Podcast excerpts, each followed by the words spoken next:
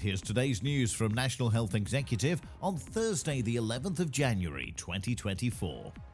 The Labour Party has launched its Child Health Action Plan.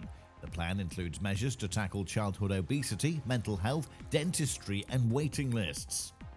A new study has shown how the NHS can combine clinical data and whole genome sequence data to help doctors deliver a more tailored cancer care.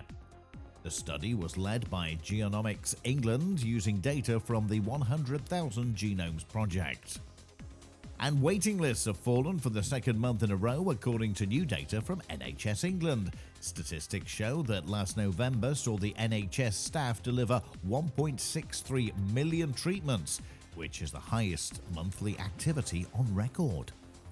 That's the latest. Don't forget to like and subscribe to make sure you receive every new bulletin and check out our stories in full on our website, nationalhealthexecutive.com.